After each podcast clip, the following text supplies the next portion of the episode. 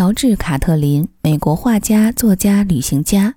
他在二十五岁时就离开了妻子和儿女，全身心投入为印第安人画像的事业。他的写生画卷反映了白人殖民者的贪婪给整个印第安民族带来的生存危机。他在旅行中对于自然生态文明的思考，也促成了国家公园概念的诞生和实践。这封信写就九年之后，他才和女儿们团聚。乔治·卡特琳写给路易斯·卡特琳：“我亲爱的、可爱的小路易斯，昨天一读完你亲切优美的来信，我就迫不及待写起了回信，想告诉你我有多开心。可执起笔来，又觉得如此艰难，因为有很多东西，例如父母与子女间的亲情，很难用语言来描述。”这种感情就像纽带一样，将父母与子女紧紧连接在一起。距离再远，分别再久，都只会延展和拉伸这条纽带，而绝不会将它挣断。亲爱的孩子，对于你饱含深情的来信，我一读再读，不禁泪湿眼眶。我要感谢你写下的每一字每一句，他们是如此亲切。如此深情，如此真挚，我的远离的确令你伤透了心，亲爱的孩子们呐，我恳请上帝帮我求取你们的谅解。上帝可以作证，我在艰难困苦之中已经拼尽全力。作为慈父，我不得不同我最爱、最宠溺的孩子们长久的分离，这其中的痛苦、愁闷和羞愧，你们或许能想象一二。但永远无法完全体会。离开你们之后，我不辞辛劳，经历了无数的成功和失败。上次分开后，我曾大赚一笔，但很快又失去一切。我见识不断，劳作不断，旅行不断，并且在过去这一年半的时间里，我也遭罪不少。我曾站在西伯利亚科里亚克火山的山口。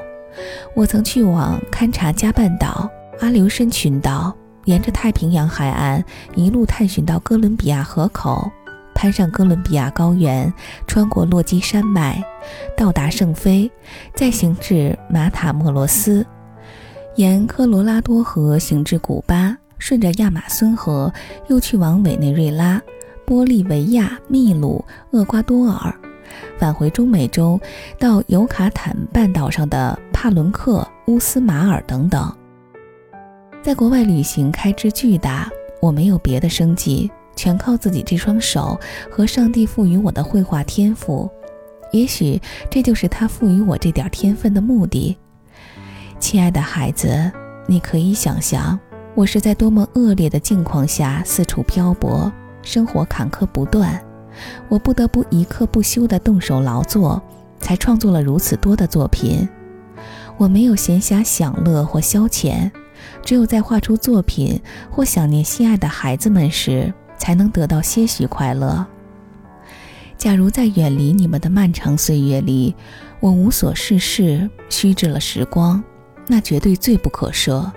若真如此，我就是毫无人性。也没有资格请求亲爱的小天使们原谅我，可实际上我一直一直在劳作，此刻也是如此。哪怕是病得卧床不起，或瘸得拄着双拐，我也分秒没有停止劳动。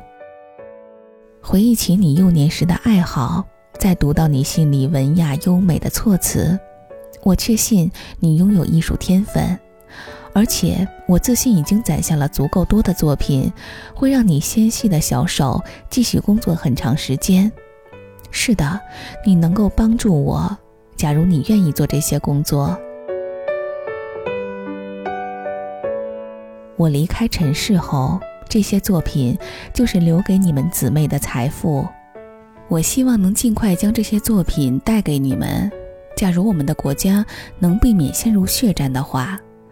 我一听到这种消息就心惊胆战。我也收到了你随信附来漂亮又可爱的小明信片，克拉拉也寄了一张，利比从辛辛那提寄来的信里也附了一张。在我看来，他们漂亮极了，也让我羞愧至极。克拉拉上次的信中说，你们俩都曾写信给我，可我根本没有收到，也不知道他们下落何处。到现在，在这个世界上，我只有两篇你的手记，一篇是你小时候的法语作文《论傲慢》，另一篇就是昨天收到的你饱含深情的来信。我十多天前来到奥斯坦德，之前在伦敦待了一小段日子，拄着拐杖四处奔波。现在膝盖应该没有再恶化的迹象，但我依然瘸着，恐怕此生就要这样瘸下去了。我时常感到剧痛，尤其是在夜里，而夜间本该是最消停的。如果在户外瘸着腿走走，保持活动，感觉尚可忍受。但只要坐得略久一点儿，就连起身都很困难。我只能忍着疼痛，不断的行走，防止腿部萎缩变形。利比信中说，达格利·格雷戈里先生病得不轻，这真叫人难过。但愿此刻他已痊愈。这些朋友如此悉心地照料我的女儿们，他们生病受苦，总令我特别同情和心疼。我不知道会在奥斯坦德待多久，此刻所在的位置并不重要，只需要有一个小小的空间，好用来专心写作。这也许是我待过最好的地方，在能隔开城市与海滩的护堤上，有一条美丽的滨海大道。写信给我的话，写到这个地址，我肯定能收到。代我问候亲爱的小克拉拉，告诉她我不久就会写信给她。代我向所有悉心照料你们的人表示诚挚的问候，请放心，对我亲爱的小闺女们的爱，我一刻都不曾放下。随信附上我的吻，深爱你们的父亲。一八六一年四月二十二日。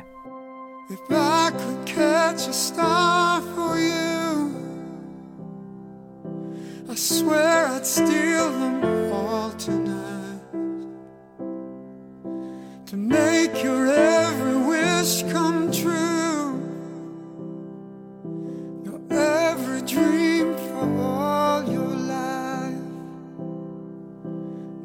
that's not how the story goes. The world is full of perfect plans. If there's a promise that